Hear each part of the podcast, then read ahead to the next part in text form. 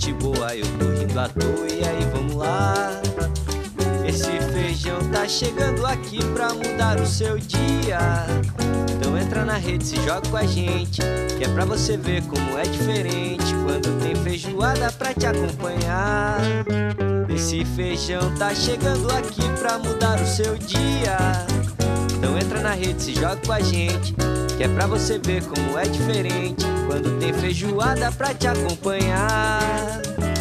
Olá, você que acompanha o Feijoada Completa, seja muito bem-vinda, muito bem-vindo a mais um cardápio da semana. Ó, não perde a conta, esse é o cardápio número 7, eu sou Luiz Felipe Pereira e tô com o Matheus Guzmão. Você já sabe que no nosso cardápio a gente vai comentando os temas aí da semana, o que, que foi notícia, o que pode ser notícia essa semana também, repercutindo aí o que tá no noticiário, né, Matheus?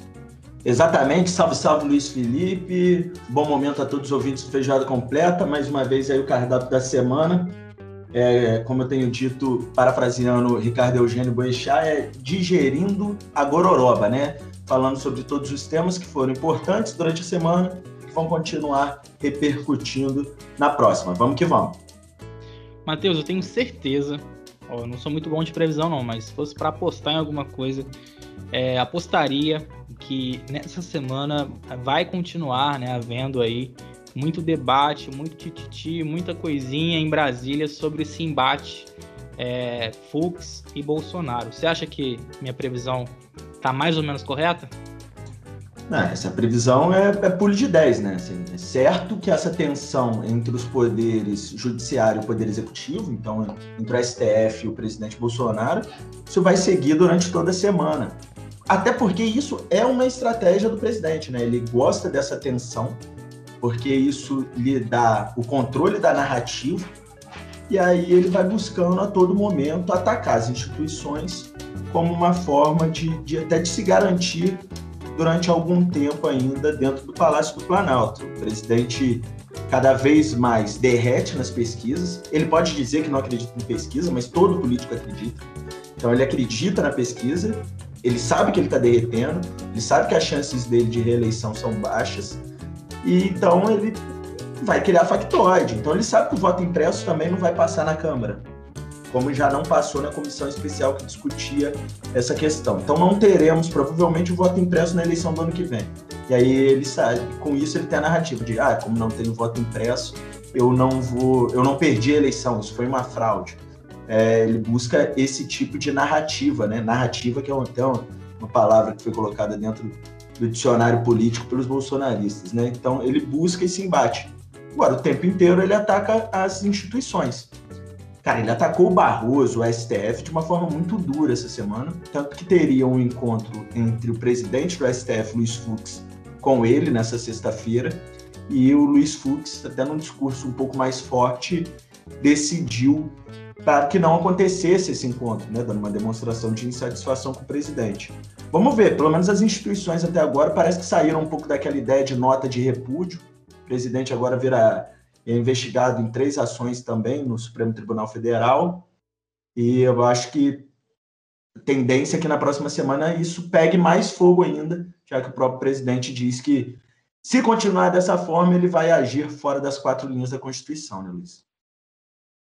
É, o Bolsonaro desde sempre foi conhecido, né, ele é conhecido pela verborragia, né, mesmo como deputado é, federal né, em Brasília, é, sempre com discursos aí contra tudo e contra todos, e não tem sido diferente como presidente da República. É, como, assim, é, existe essa, essa questão envolvendo o judiciário desde sempre, né, ele foi eleito colocando em xeque a legitimidade da, da votação, é, vira e mexe fazia muito comentário envolvendo os ministros, nominalmente, né, atacando, e os seus seguidores acabam indo por esse caminho também de atacar o judiciário, atacar o STF, atacar o TSE. É, assim, tudo bem que a gente vê muitas vezes o STF legislando, né, se colocando como um poder acima do poder, né, de alguma maneira é, influenciando no cotidiano do brasileiro, entrando em esfera política, isso é, não é algo apropriado, mas acredito que o que aconteceu na última semana, dessa, dessa, desse posicionamento mais contundente do, do Luiz Fux, era algo que era necessário, uma vez que é, o presidente já vem extrapolando os limites aí já há algum tempo, né? Não é novidade, como você falou, nota de repúdio acaba não, não resolvendo muita coisa. Então, foi um passo aí que, que foi dado. Acho que se a gente fizer uma comparação, eu vi um, um artigo do jornalista Thales Faria, muito interessante, falando que enquanto o Bolsonaro estava trucando, né, berrando, o pessoal do STF estava jogando pôquer e pagou para ver a aposta dele. Você acha então, Matheus, que a CPI da Covid tem papel determinante nesse, nesse xadrez político aí? Ah, tem um papel determinante. A, a, a CPI da Covid-19 no Senado Federal ela acaba gerando um dos desgastes ao presidente ao escancarar é, durante horas na TV, tendo repercussão em jornais durante todo o dia, de como o governo Bolsonaro agiu na pandemia. Igual ficou claro a questão do negacionismo, a questão de, de, de apostar na imunidade de rebanho, de não comprar vacina, até agora a questão de tentativa de, de superfaturamento na compra da vacina da Covaxin, etc. Então, é, a CPI é uma peça importante nesse xadrez, assim como outros, como um desemprego galopante, a volta da fome do Brasil, a volta do país ao mapa da fome. A gente vê o país derretendo economicamente e, não vê nenhuma medida do governo que você possa acreditar que vão ter uma melhora daqui a um tempo. Paulo Guedes, por exemplo, que é o super ministro da Economia, nossa senhora, grande economista Paulo Guedes, é, fala, fala, fala, parece o Rolando Lero, não, não, não, tem prática no que ele fala, a gente não vê uma luz no fim do túnel, não vê um projeto consistente de desenvolvimento econômico nacional. Então, isso também. Aí você tem a pandemia dos 550, é, com 500, mais de 550 mil mortes.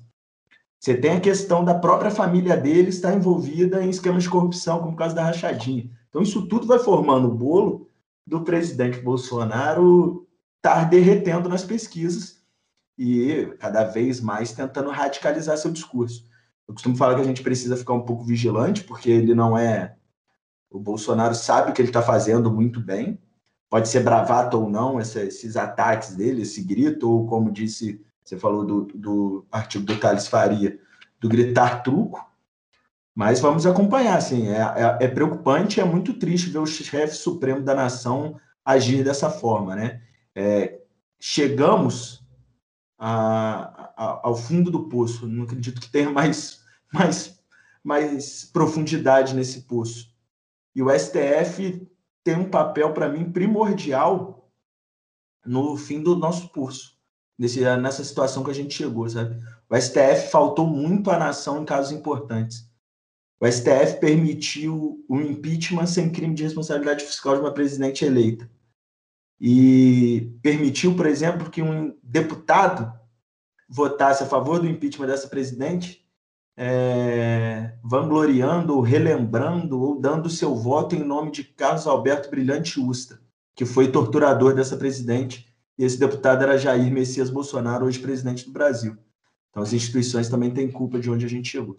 Muito bem, o assunto agora é a variante Delta. Ao passo que a gente vem enfrentando aí essa tensão entre os poderes, né? É, essa tensão entre judiciário e executivo, a gente tem também um avanço da variante Delta no Brasil. E segundo a OPAS, o que é a OPAS? A OPAS é a Organização Pan-Americana de Saúde, é, eles fizeram um alerta na sexta-feira, dia 6, dia que é gravado esse podcast, de que o número de casos confirmados da variante Delta no Brasil é somente a ponta do iceberg. Por isso, é, muita cidade aí antecipando o calendário de vacinação, muita gente correndo para vacinar o máximo a população, é, um esforço das autoridades, né? A gente vê é, também, ao mesmo tempo, a, a, ansiedade pela retomada econômica, ver cidade falando em festa de, de Réveillon, é, em possibilidade de carnaval, mas também tem relação com o avanço da variante Delta. Matheus, aí em Volta Redonda, como é que está a vacinação? Bom, Luiz, hoje é, aqui na cidade, nesse exato dia que a gente está gravando, né, não estava aplicando a primeira dose da vacina por falta de doses, né? e nem a segunda dose da AstraZeneca, só estava é, aplicando segunda dose de Pfizer e segunda dose de Coronavac. Volta Redonda atingiu aqui 30 anos está com uma cobertura vacinal em porcentagem bem legal, assim, pelos dados divulgados pelo Ministério da Saúde. Já teriam sido vacinados mais de 70% com primeira dose dos maiores de 18 anos e 50% da população geral, que é um número é, é, importante para a volta redonda. A vacinação aqui que começou muito ruim, entendeu, Luiz? Aqui a gente teve um problema grande no início de falta de organização. As doses chegavam, não, não eles descentralizavam as entregas, colocavam nos postos de saúde. Volta Redonda tem mais de 40 unidades básicas de saúde, né? Os antigos postinhos. Então sobrava muita dose e acabava que elas eram aplicadas na xepa indiscriminadamente ou com aquele jeitinho político, com esse caso de família de político inteira que vacinou nessa chipa. É, porque abre uma dose de Coronavac, 4 horas da tarde, aí existia ainda nove doses a serem aplicadas naquela ampola, tem seis horas para utilizar, e aí ia acabar perdendo e ia todo mundo na chipa. E outro problema que teve aqui foi a não cobrança da, do comprovante de residência. Então, Volta Redonda abriu vacinação para é, estudantes na área de saúde. Então, estudantes na área de saúde de, da região aqui, de outras cidades, vinham para Volta Redonda tomar vacina. Profissionais de educação física, da mesma forma. A gente teve caso de um ônibus que veio do balneário de Angra dos Reis é, a Volta Redonda com 40 professores de educação física para vacinar. Depois de muita reclamação, acabou que eles agora pedem o comprovante de residência para vacinar na cidade. É, e até teve um meia-culpa do atual prefeito sobre isso, é, disse que errou e mais de 15 mil pessoas de outras cidades foram vacinadas aqui em Volta Redonda. E aí em São Paulo, como que tá, Luiz? Bom, aqui em São Paulo a dinâmica é um pouco diferente, é, conversando com pessoas aí da região de Volta Redonda, de Resende, Tatiaia. É, aqui em São Paulo, quando abre o calendário para determinada idade, né, para determinado grupo, é, as pessoas vão às unidades de saúde com, com a identidade, comprovante de residência, que comprove que mora em São Paulo, não necessariamente naquele bairro daquela unidade de saúde. É, em, outras, outros lugares do Brasil, acredito que aí na região de Volta Redonda, é, as pessoas têm que se cadastrar, esperar um controle, e aí vai determinado grupo, espera, vai outro. Não, aqui é, as coisas têm sido um pouco mais práticas, na sexta-feira, dia que a gente grava o programa, chegou a vacinação ao grupo de 25 anos de idade.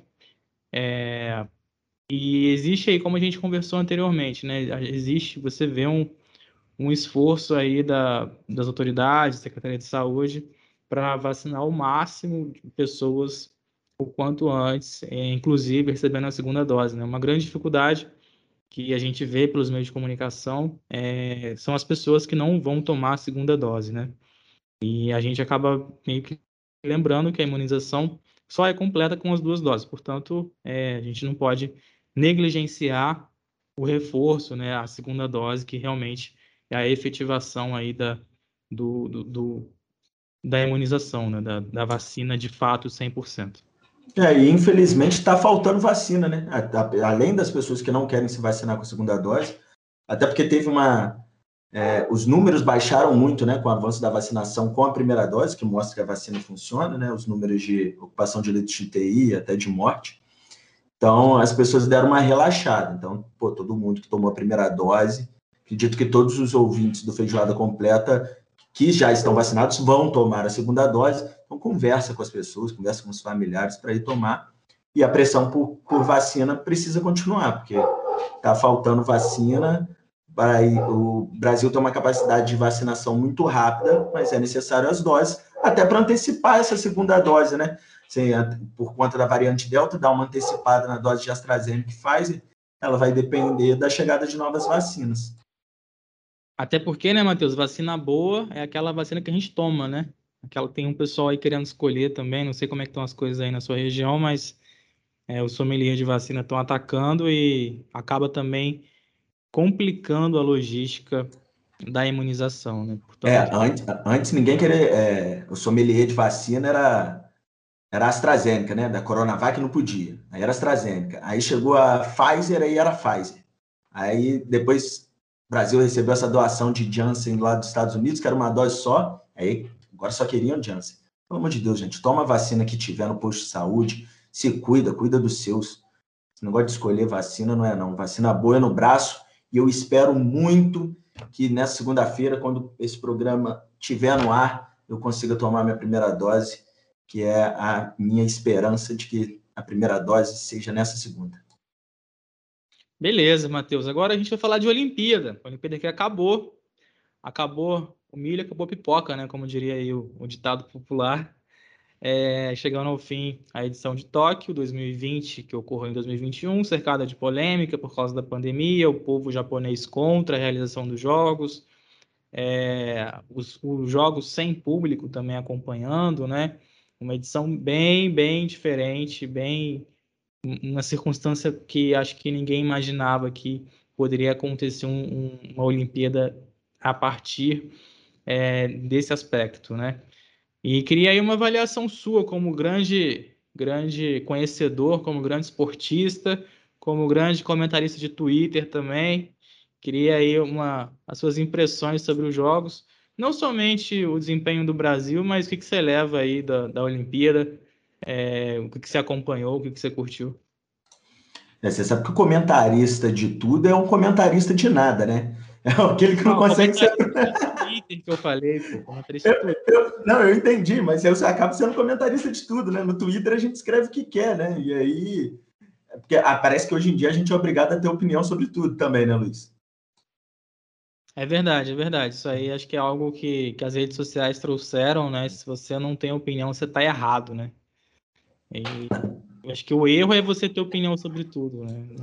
É. Você não precisa ter opinião sobre tudo e não querer mudar de opinião. Até porque eu mudei por causa das Olimpíadas. Eu disse que estava completamente desmotivado para esses Jogos Olímpicos. Disse isso, inclusive, numa edição nossa aqui do cardápio da semana do Feijoada Completa. Começou os Jogos Olímpicos, eu me empolguei. Acho que os Jogos Olímpicos é o maior evento esportivo do mundo, depois do futebol, depois da Copa do Mundo. Então, mexe muito com a emoção, né? Ô, Matheus, só, só que, queria te cortar. Você levantou aí que os Jogos Olímpicos é o maior evento esportivo. A gente tem uma edição, nossa edição de estreia, é essa falsa polêmica aí entre Olimpíada e, e, Copa do Mundo. Então, a galera que, que acendeu uma luzinha na cabeça, aí é só rolar no feed aí, lá o episódio número 1, gravado em maio de 2020, quando a pandemia estava pegando fogo, a gente se reuniu e fez um, um bate-papo aí sobre Copa do Mundo e Olimpíada, mas manda bala, vai lá. Verdade. E a gente falou que futebol não era esporte, futebol era futebol. Mas é, acredito que as Olimpíadas de Tóquio não tinha necessidade de ocorrer agora. É, a gente tem muitos países ainda sofrendo fortemente com a pandemia. É, tirando a Europa, os países mais desenvolvidos da Europa e os Estados Unidos, a vacinação ainda é em conta, em conta gota. E no próprio Japão, apesar de ser um país muito desenvolvido, a vacinação também é muito devagar. E a, não haveria, para mim, a necessidade de correr tanto com os jogos para ocorrer agora. De repente, esperar mais seis meses, de repente, esperar mais um ano, fazia ano que vem, não sei. Mas acho que para o espírito olímpico que tanto se fala, eu acho que não haveria motivo para essas Olimpíadas. Cara, é triste demais a gente ver competições, jogos super legais, é, partidas de vôlei, de futebol, a natação, tudo, tudo, todos os esportes, sem ninguém na plateia. Assim, é, é triste. E acho que dava para esperar um pouco e agora público só na Olimpíada de 2024 em Paris. Entretanto, contudo, todavia, é, os Jogos Olímpicos é marcante demais e é, ele faz a gente vibrar, torcer, chorar, se emocionar. Como eu me emocionei com, com a Rebeca Andrade na, na ginástica, com a Fadinha no skate e com o Alisson dos Santos, o famoso Piu, lá correndo os 400 metros com barreira. É muito legal ver as Olimpíadas. É, você torce, você joga junto, mas acredito que não era o momento correto de acontecer, não, Luiz. E aí, curtindo o bate-papo? Então, se você chegou até aqui, saiba que este podcast tem oferecimento da Duduca Filmes. E você, quer fazer o seu podcast também? Se liga que a Duduca pode te ajudar nessa missão. Manda pra gente um longo áudio no WhatsApp 11 98691 1239. E olha, prometemos não clicar no acelerar. Gostamos de uma boa conversa, se é que você me entende. É aquele negócio, né? Não era para ter, mas já que teve, vamos, vamos assistir aí, vamos. já que teve? É, não, é, não era o mais indicado, né? Mas já que tá passando, já que na hora de madrugada você acordar para tomar uma água, tá passando um joguinho, você senta, assiste, diverte, torce, se frustra às vezes, né? E tudo. É, acho que isso acabou envolvendo todo mundo, né? Como você, outras pessoas também primeiramente, talvez aí com uma, uma posição mais é, conservadora, né, em relação à, situação da pandemia no mundo como um todo. Ah, não nem vou os jogos porque acho que foi equivocado, tá, mas quando você vê, ah, tem medalha de prata, ah, ganhou um ouro, ah, ganhou um bronze, aí você para e vê que, que realmente tem, tem uma coisa ali de Brasil, né, e motiva a torcer e as pessoas se colocam no lugar do atleta e, e principalmente nas redes sociais você vê muita gente é, junto no sentimento de, de ver um, um, outro brasileiro se destacando internacionalmente, né? Isso é muito legal. Eu acho que é o que dá significado também. Você falou da falta de público, é, já era uma tônica, né? Ao longo dos anos vem cresce muito a participação das pessoas nas redes sociais colocando as suas opiniões, mas eu acho que o, o Twitter virou uma grande arquibancada, né? Você entra no Twitter três da manhã, tá lá o cara comentando o bloqueio da Rússia, ou da Líbero da Sérvia, ou sei lá, do tênis que salvou não sei quantos match points para ganhar o, a medalha, e futebol também, né? Acho que todo mundo virou. O Twitter virou uma arquibancada, né? Eu acho. O que, que você acha? O Twitter virou uma arquibancada, totalmente. Assim, é o dia inteiro, pelo menos a madrugada inteira, o pessoal comentando as Olimpíadas em tempo real e sofrendo e dando ipom junto com a judoca. Cara, a Rosa Maria, que era reserva no time de vôlei feminino. A Rosa Maria tá entrando nos jogos, resolvendo os jogos para a seleção brasileira. Cara, ela é um meme no Twitter, que um monte de coisa toda hora. Rosa Maria, Rosa Maria. É, o Twitter é engraçado para acompanhar os jogos. E pela primeira vez, eu acho que eu vi a entrevista de um atleta elogiando a rede social é, que lhe deu força. Normalmente os atletas reclamam que a rede social atrapalhou, né? Então, é o Isaquias Queiroz, cara, da canoagem, ele perdeu a prova de dupla, né? E chorou na entrevista, né? Depois que perdeu essa prova em dupla, mas ele ainda tinha a prova individual à frente, onde ele é um dos favoritos a vencer. E ele falou que ele entrou na, na, rede social, ele não fala qual rede social, mas que entrou na rede social à noite, e ele viu que tinha mais de 40 mil comentários numa postagem dele. E ele foi ler e eram todas positivas, ninguém criticando ele, todo mundo dando força, e que isso lhe fez mais forte para enfrentar aí até o final das Olimpíadas. Achei esse lado bacana da rede social e a gente vê tão pouco isso. Né? Matheus, você que é um cara que tem opiniões aí bem contundentes, né? São, são opiniões bem, bem assinadas, né, se a gente puder definir assim, é, queria te fazer uma provocação. Rio 2016 a gente viu muito atleta brasileiro se destacando, foi recorde de medalha, 19 medalhas conquistadas, muito atleta no pódio prestando continência, né? Porque havia aí um, um vínculo com as Forças Armadas, e lembro que na época causou um buzz aí, o pessoal ficou meio, pô, mas prestar continência no, no pódio e tal. A gente voltou a ver isso acontecer em Tóquio. É, na atual conjuntura aí dessa relação das Forças Armadas com, com o Poder Executivo, é, os militares cada vez mais políticos, né, se envolvendo aí em temas da política. Como você vê esse gesto? Você acha que é algo espontâneo do atleta que está estendendo um agradecimento a quem o apoiou no ciclo olímpico? É algo perigoso, arriscado? O que, que você acha aí? Como a gente pode interpretar? Eu gostaria que esse que não acontecesse, mas entendo a importância do atleta agradecer às Forças Armadas que o apoiou durante o ciclo olímpico. Os atletas brasileiros hoje de alto rendimento, principalmente os de atletismo, eles são apoiados pelas Forças Armadas. Eles viram membros do Exército, da Aeronáutica, da Marinha, por serem atletas e conseguem assim ter um salário e se manter fazendo é, o seu trabalho durante o ciclo olímpico. Então, ele, a, eles são militares, né? Tem a patente militar e acabam agradecendo isso no pódio. Óbvio, eu gostaria que isso não acontecesse, que não fosse misturado é, as Forças Armadas brasileiras com esporte, com política e, e etc. Só que, cara, é, eu estava vendo a entrevista, me desculpa, é uma atleta brasileira é, de Olimpíadas, perdão ouvinte do Feijado Completo, que ela faz uma. que ela diz que ela estava tá, sem patrocínio, que o clube que ela representa diminuiu o salário dela por conta da pandemia, e a única coisa que ela tinha era o salário dela da Marinha para se manter. Pois bem, você entra no Instagram, o que tem de marca apoiando falso influencer, digital influencer de saúde, que passa negocinho na barriga para emagrecer, passa também por posicionamento de marca, cara. Como que ninguém quer patrocinar um atleta olímpico e prefere patrocinar fulaninha de tal que está fazendo exercício em casa, sabe? É...